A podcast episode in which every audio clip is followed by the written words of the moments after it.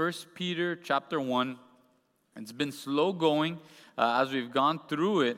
And here in 1 Peter chapter 1, from verse 3 all the way till verse 12, it's basically one continuous thought. So that's why we're going really slow through it. I know you guys don't suffer from uh, run on sentences, right? Uh, but as you read the epistles, especially Paul, he's like notorious for it, and it's just verses and verses and verses and verses. And English teachers today would have given him an F, but man, there's powerful stuff there. And here in the Greek, Peter is basically giving us a giant run on sentence. That last time we were together, we mentioned how in verse 3, Peter can't help but in the middle of his letter to break out in song, giving glory and honor and exaltation to God and to Jesus for our salvation. Again, verse 3 through verse 12 can all be summed up with how incredible our salvation is. But we're not here just for the summary, right? We want to get into it and see what's going on. So we looked at Peter last uh, two times ago that we were together, everything he had been through. Last time we looked at man the mercy of God and the living hope that we have, a hope that's alive because it's never going to disappoint. A hope that's alive because it's never going to run out. We're never going to get to this anticipation of heaven and meeting Jesus face to face and it fall flat and not be what we expected. It's a living and a great hope. And again, thank the Lord, this living and great hope, we're not the ones that take care of it. We're not the ones that have to guard it. We're not the ones having to, having to call over and over again, hey, is my reservation still there? Hey, Lord, is my reservation still there? I think I don't have my reservation. We don't have to be worried about that. God is the one who's protecting and keeping that reservation. But now we'll be looking at verse 6 through 12 tonight. We'll read from verse 3 to verse 12, get proper context. Again, so important. Um, I think more important than ever in life, just to get proper context, right? And news and media, they get one clip, you hear one thing, proper to get, man, get the full context, and the same thing here with Scripture. So we'll read verse 3 through 12, and then start cutting up from verse 6 and on. It says, Blessed be the God and Father of our Lord Jesus Christ, who according to his abundant mercy, has begotten us again to a living hope through the resurrection of Jesus Christ from the dead, to an inheritance incorruptible and undefiled, and that does not fade away, reserved in heaven for you, who are kept by the power of God through faith for salvation, ready to be revealed in the last time. In this you greatly rejoice though now for a little while, if need be, you have been grieved by various trials, that the genuineness of your faith, being much more precious than gold that perishes, though it is tested by fire, may be found to praise, honor, and glory at the revelation of Jesus Christ, whom having not seen, you love, though now you do not see him Yet believing you rejoice with joy inexpressible and full of glory, receiving the end of your faith, the salvation of your souls. Of this salvation the prophets have inquired and searched carefully, who prophesied of the grace that would come to you, searching what or what manner of time the Spirit of Christ who was in them was indicating when he testified beforehand the sufferings of Christ and the glories that would follow. To them it was revealed that not to themselves, but to us, they were ministering the things which now have been reported to you through those who have preached the gospel to you by the Holy Spirit sent from heaven, things which angels desire to look into. Again, we have such a great salvation. And verse 6 in this which you greatly rejoice, we should be greatly rejoicing when we're thinking about our salvation. When we're pondering on it, when we're thinking about it, we should greatly rejoice. And again, it's important. Who is Peter writing this book of First Peter to? Christians, right? He's writing, he's writing it out to Christians. You guys are so good at this, right? He's writing it to a group of Christians who are undergoing intense persecution. If you remember the first time we looked at it, right, we talked about Nero, how he was insane. He blamed the destruction all over Rome and the Roman Empire. He blamed it all on the Christians. The Christians, as we looked at James, they were already going through difficulties, and now Nero just dumped a bunch of gasoline on top of the difficulties that the Christians were going through. And there's no greater source of encouragement during trials and during persecution then the view and focus of our salvation in and through Jesus Christ. If you're in the midst of persecution, man, be reminded of our salvation. Be reminded of the hope, the living hope that we have. And we should be greatly rejoicing. That word to greatly rejoice, it speaks of jumping for joy, to be exceedingly glad, right? When was the last time you jumped for joy for anything, right?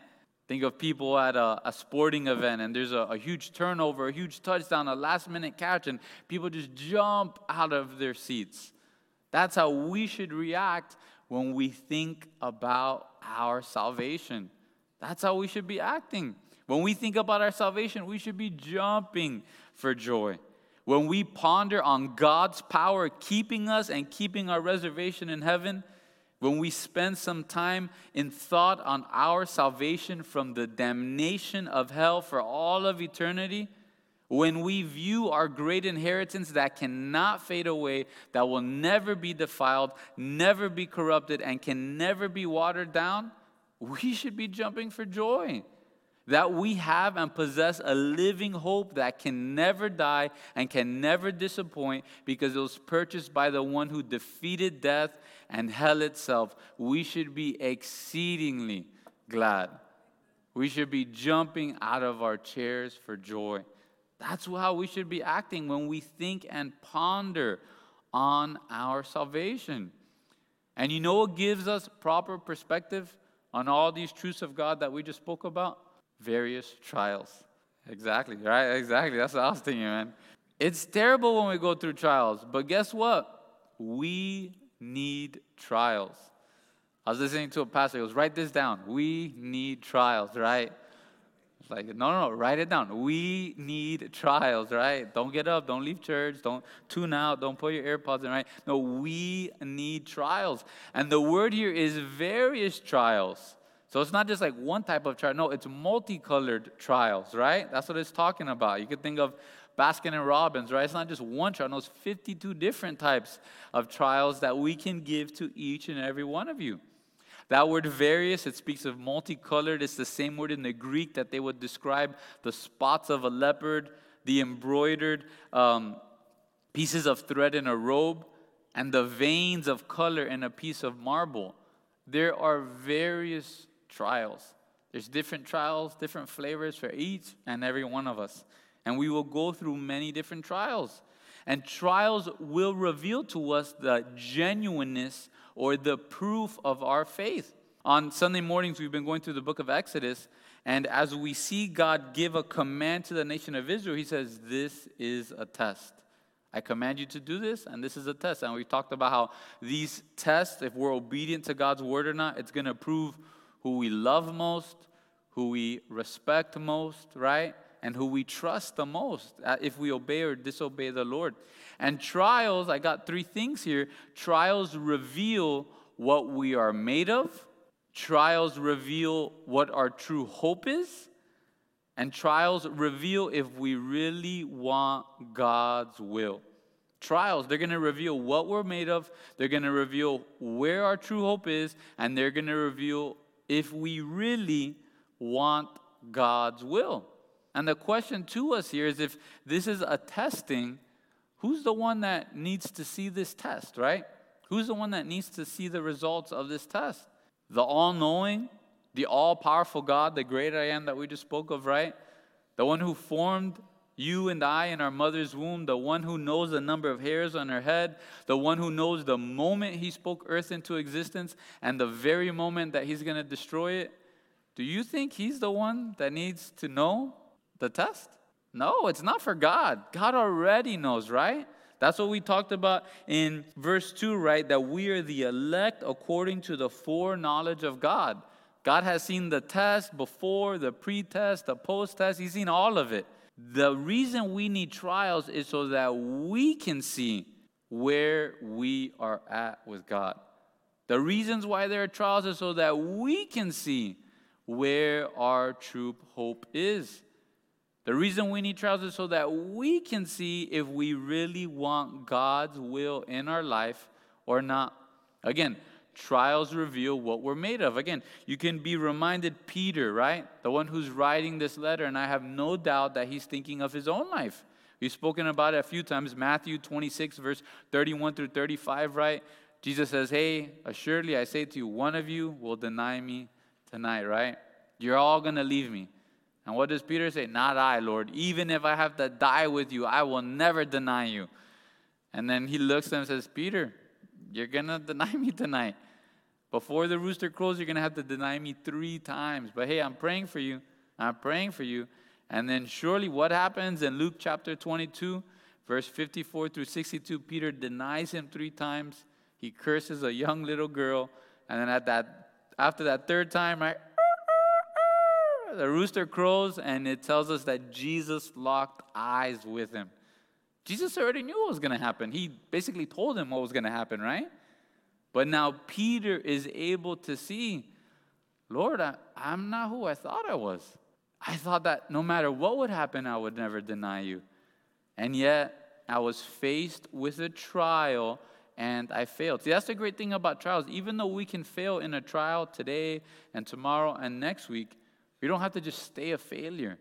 Once we see the trueness, once we see the proof or the genuineness of our faith, we can then turn to God and ask God to, again, make it more real. And that we would make decisions in our life to have our salvation, our faith, be more real and more settled in God. You could think of Joseph, right? In Genesis chapter 39, verse 9, you could just write it down. Joseph is a young man, a handsome man. He's in a foreign country, a foreign nation. His brother sold him into slavery. He probably thinks his dad has forsaken him too. And a beautiful woman is hitting on him.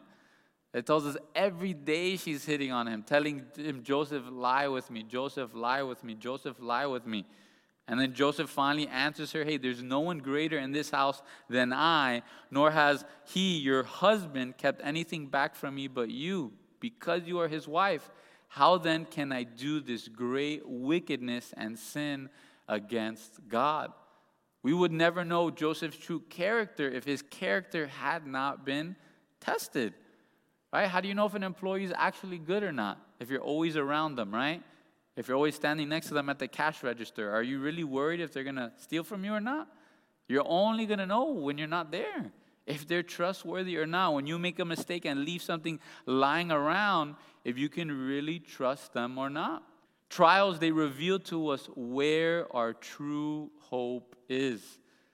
Sometimes we're in the midst of a trial, and our true hope is not in Christ. Our true hope, it's not in the Lord. Our true hope, it's in different things because what are the first things we turn to when we're faced with a trial? What are the first things we turn to? It, it's, it's amazing to me how there's believers that will go through a trial and they think the answer for their trial is to go to the Lord less. I'm in the midst of a trial and I'm gonna, I'm gonna, I'm gonna pull back from going to church as often as I used to. That doesn't make sense. You should be doing the opposite. You're going through difficulty and eternal struggles going on, and the only one that can help you is God. And we meet with God here at church and in Bible study. So when we're faced with trials, it's going to reveal where my true hope is. Is it in my comfort? Is it in my home? Is it in the Lord? Let's turn to Daniel chapter 3, and we see three young men, and they reveal to us where their true hope was in. It wasn't in their comfort in Daniel chapter 3, verse 13, right? Shadrach, Meshach, and Abednego, the king, he makes a giant statue. He says, Everyone in the country is going to come. We're going to have a big concert, a big worship party.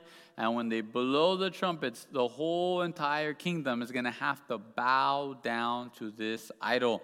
And as they look out, right, think of a stadium, not during COVID, but like two years ago, right? Think of a stadium and you have everyone bowing down except three guys, right? They would stick out like sore thumbs. And then in verse 12 it says, There are certain Jews whom you have set over the affairs of the province of Babylon Shadrach, Meshach, and Abednego. These men, O king, have not paid due regard to you. They do not serve your gods or worship the gold image which you have set up. Then Nebuchadnezzar, in rage and fury, gave the command to bring Shadrach, Meshach, and Abednego. So they brought these men before the king. Nebuchadnezzar, he speaks to them, saying, Is it true, Shadrach, Meshach, and Abednego, that you do not serve my gods or worship the gold image that I have set up? Now, if you are ready, at the time you hear the sound of the horn, the flute, the harp, the lyre, the psaltery in symphony with all these kinds of music, and you fall down and worship the image which I have made, good.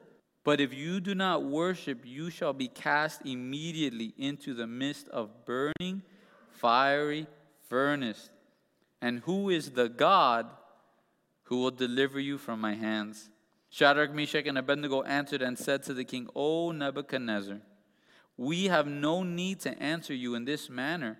If that is the case, our God, whom we serve, is able to deliver us from the burning fiery furnace, and he will deliver us from your hand, O king. But if not, let it be known to you, O king, that we do not serve your gods, nor will we worship the gold image which you have set up. Again, Shadrach, Meshach, and Abednego's hope was in the Lord.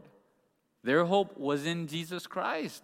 And as they're faced with a trial, right, and the trial is literally heating up before their eyes, their hope is in the Lord. Their hope's not in their comfort.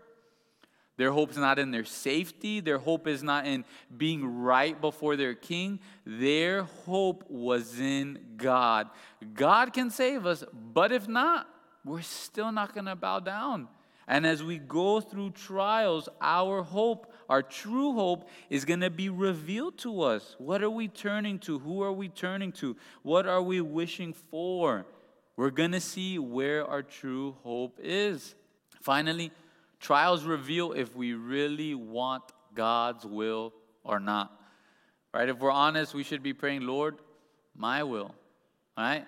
In heaven as it is on earth, right? Lord, it should be me, Lord. This is what I want. Why aren't you doing it, God? This is what I want. Why isn't this happening, right? Trials. In Job chapter 2, I never thought about it. Job went through a trial, but so did Job's wife, right? Just as Job lost everything and lost his kids, his home, his businesses, he lost everything kids, grandkids. Job's wife, she lost everything and then she had a sick husband she had to take care of, right?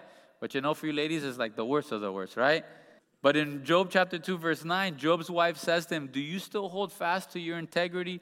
Curse God and die. But he said to her, You speak as one of the foolish women speaks. Shall we indeed accept good from God, and shall we not accept adversity?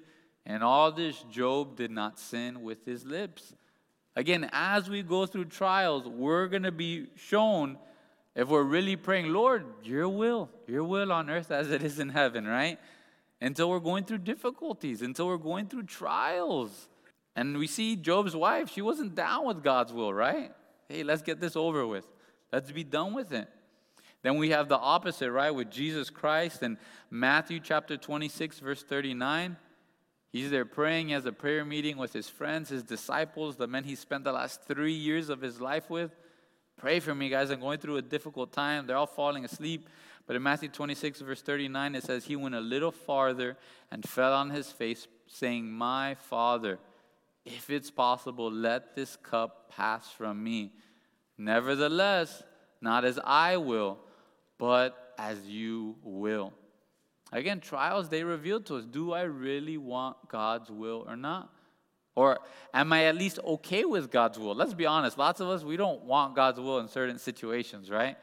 But are we at least okay with God's will? Are we being reminded that He is all loving, all powerful, the perfect Father? And if you, perfect Father, if this is what you want, I trust you. I trust you. And again, this is a bummer of a beginning of teaching, right? But hey, the joy for us, right, is there back in First Peter. It all starts off with though now for a little while, right?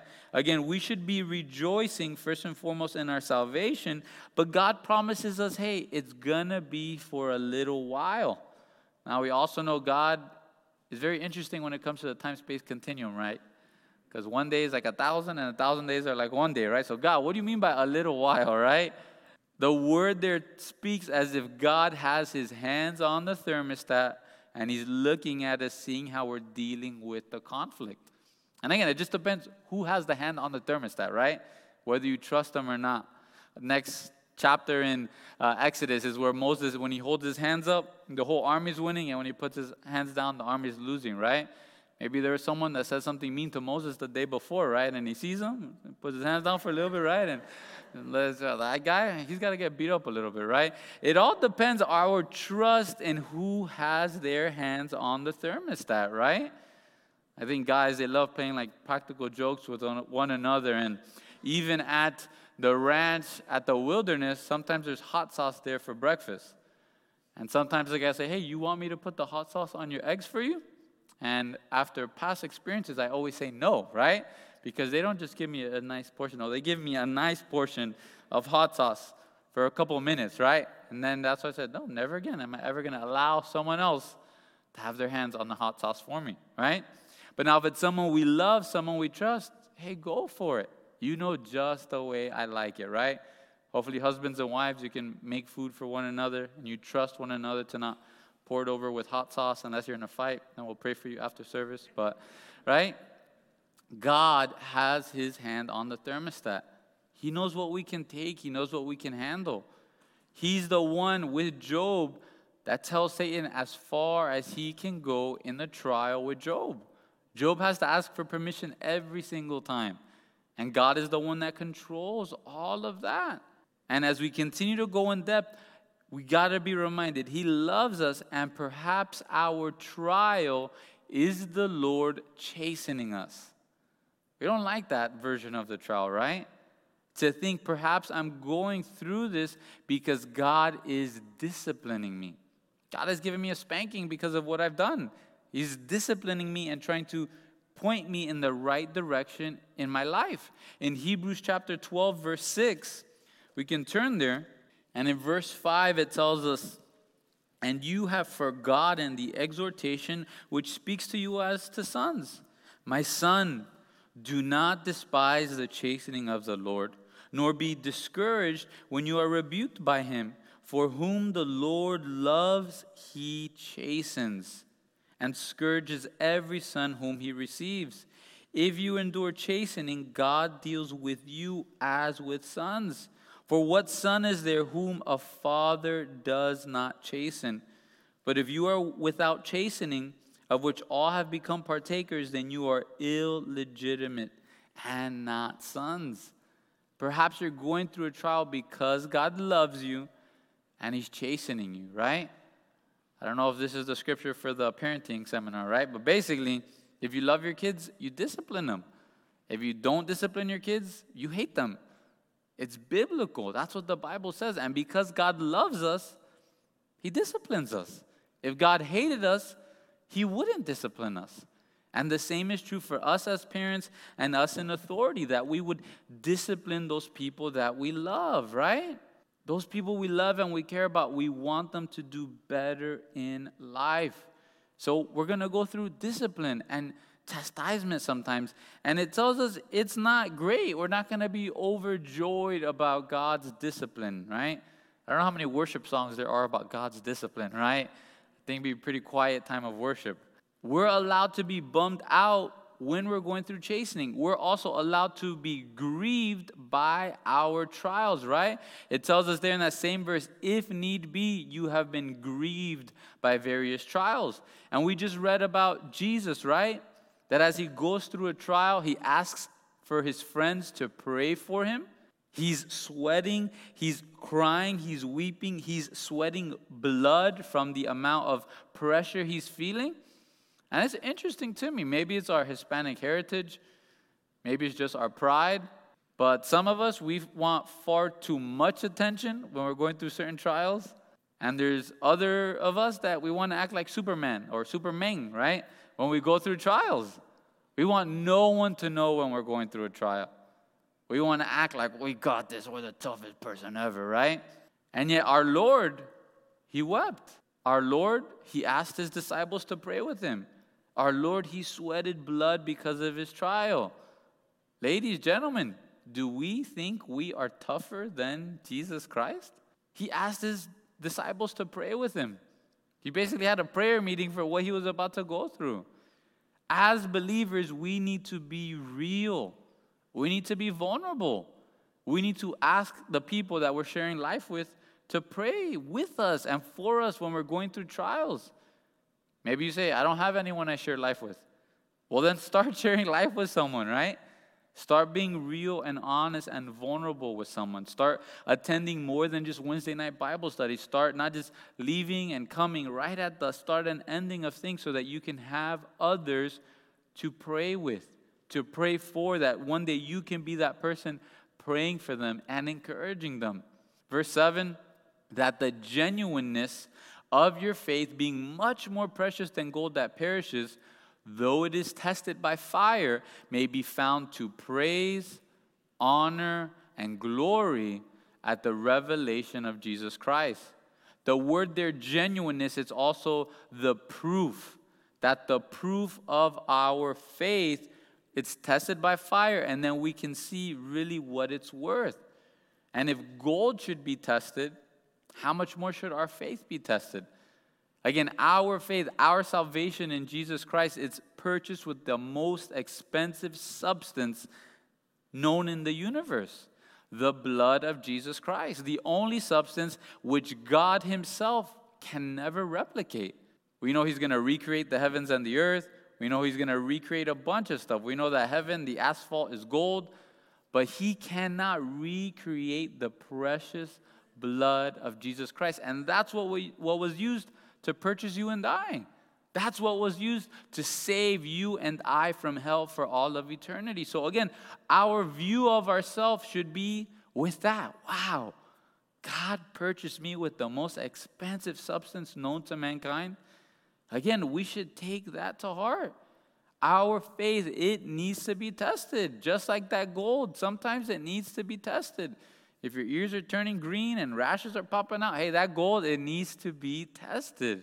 And maybe not during, but afterwards, especially if you're a mature believer, you will be grateful for that testing. I don't think any of us were grateful in the midst of hard times, but I think many of us, especially if we're mature people, we're grateful for those difficulties. We're not crazy saying, Oh, I wish I'd go through a hard time right now. Hopefully, no one here. You gotta come up for prayer if that's your heart, right? But after we go through difficulties and trials, we say, Wow, Lord, that was crazy. That was insane. But Lord, thank you for that. I have a newfound respect. I have a newfound gratitude. I have a newfound bond. I have a newfound respect. Those difficulties, right? Difficulties in marriages, they bring the husband and the wife closer together once they are done. Difficulties in life, they give you a greater understanding and a greater perspective on the blessings and joy that we have. And when we go through difficulties, guess what it reveals to us in the next difficulty? hey, I can handle this, or I can handle a certain measure of this because I went through this last time around. Charles Spurgeon, he says, Indeed, it is an honor of the faith to be tried. Shall any man say, I have faith, but I have never had to believe under difficulties? Who knows whether thou hast any faith? Shall a man say, I have great faith in God, but I have never had to use it in anything more than ordinary affairs of life? where I could have probably done without it as well. Is this to the honor and praise of thy faith? Does thou think that such a faith as this will bring any great glory to God or bring any great reward? If so, thou art mightily mistaken. Again, our faith needs to be tested because then we get to see if it's legit or not if it's true or not. Again, do you know if you're married, if that man or that wife really loves you until you go through difficulties? You don't know that. Do you know if your boss really cares about you and appreciates you in work until you go through difficulties? Until you're sick and not able to come to work? And then they just say, ah, forget you, we'll get the next person. Did they really care about you? Or is it really a respect, a relationship there? No, it's when we go through those difficulties. Again, those difficulties reveal to us who we are, and those difficulties also reveal to us who God is and what He's capable of.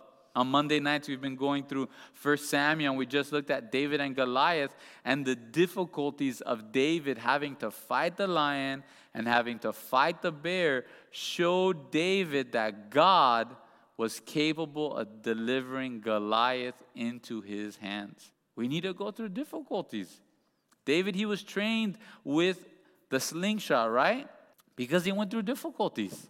He went through trials. In 2 Timothy chapter 3, verse 12, again, Paul he gives another great promise. Again, another refrigerator verse that I don't see too often. 2 Timothy chapter 3, 2 Timothy 3, verse 12. Yes, and all who desire to live godly in Christ Jesus will suffer persecution. But evil men and impostors will grow worse and worse, deceiving and being deceived. But you must continue in the things which you have learned and been assured of, knowing from whom you have learned them, and that from childhood you have known the holy scriptures which are able to make you wise for salvation through faith which is in Christ Jesus. Right? Anybody here want to live godly? In Christ Jesus? Anybody here? That's a great promise verse for us, right?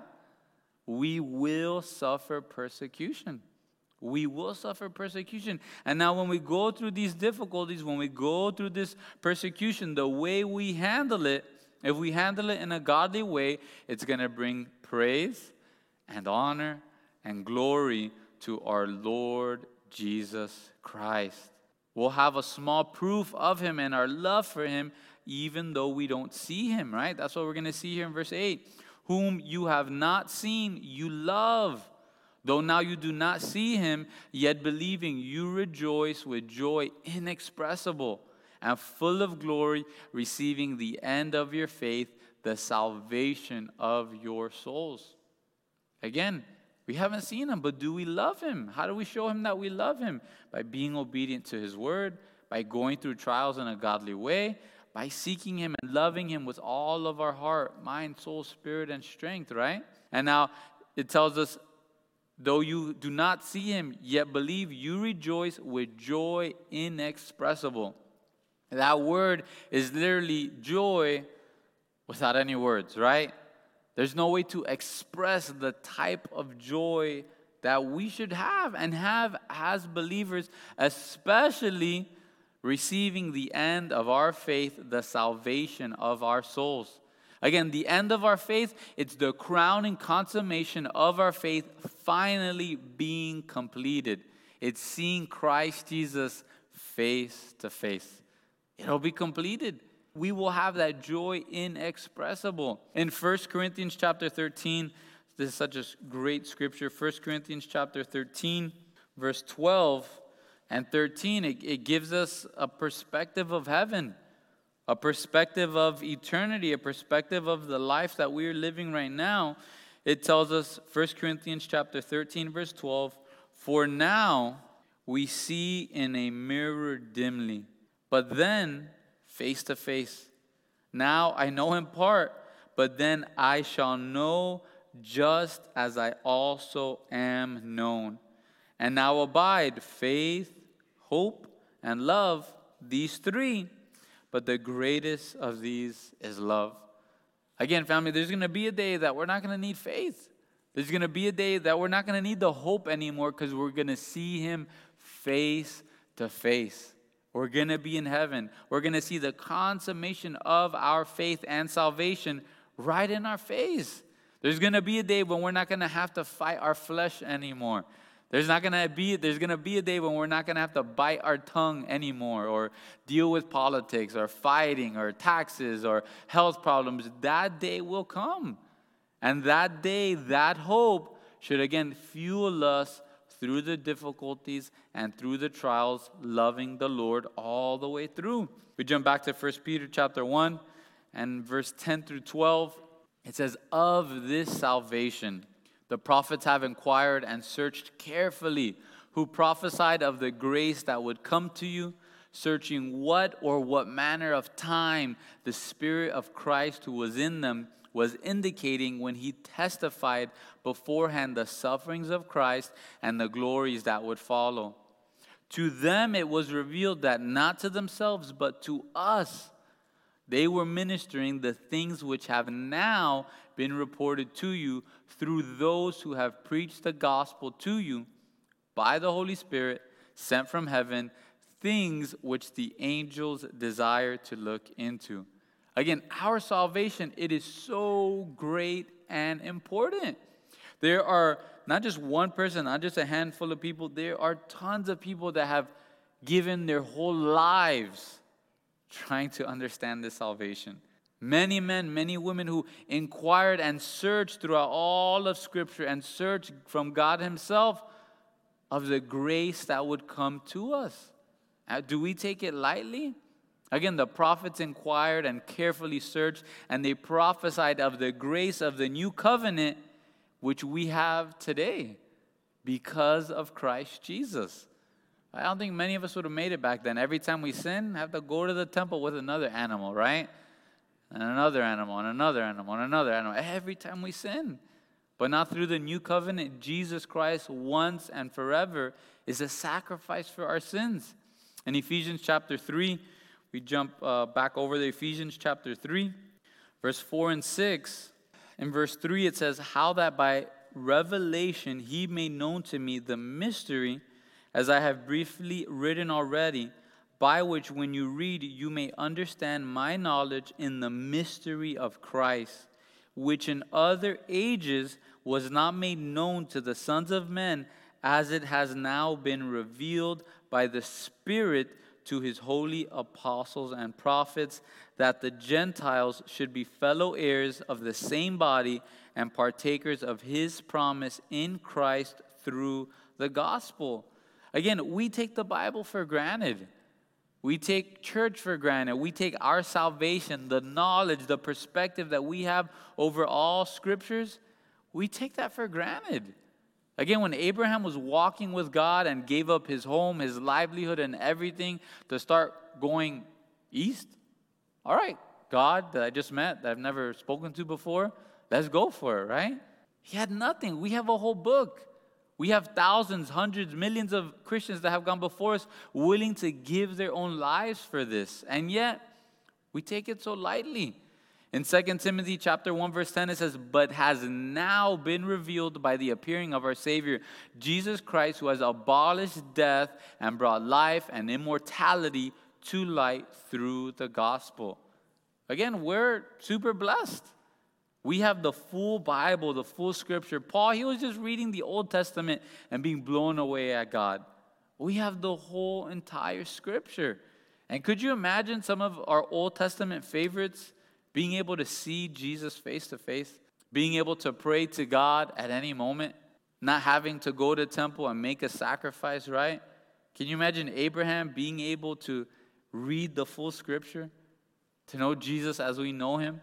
Can you imagine Jacob seeing Jesus face to face? Hey, I've seen you before. You're the one that jacked up my hip, right? And Jacob seeing Jesus face to face, reading through scripture of the power of God. Right? How about Moses? He knew him only in a burning bush. He saw the glory one time and he looked like a nightlight, right? Can you imagine him being able to read through the entirety of Scripture, right? He goes to Revelation. Wow, they're going to be singing my song in Revelation. That's crazy, right? Imagine David, the prophecies and Psalms, the love, the desire that he had for God, being able to know him as we know him. Or even poor Jeremiah, right? All that he went through. I think what he would have given to be able to know Christ Jesus as we know him. Family, may we not take our salvation for granted. May we not take our view of salvation, all that has been revealed to us, all that has been preached to us, all that the Holy Spirit sent from heaven, what He has given to us, may we not take it for granted. So, as we go through trials, and we will continue to go through trials, be confident of our salvation. Be reminded of our salvation. We'll read verse 13 and we'll, read, we'll go through this next time we're together. In view of our salvation, even in the midst of trials, it tells us, therefore, gird up the loins of your mind, be sober, and rest your hope fully on the grace that is to be brought to you at the revelation of Jesus Christ. Again, family, our hope, where is your hope in the days that we're in? It should be completely on Jesus Christ and Him crucified.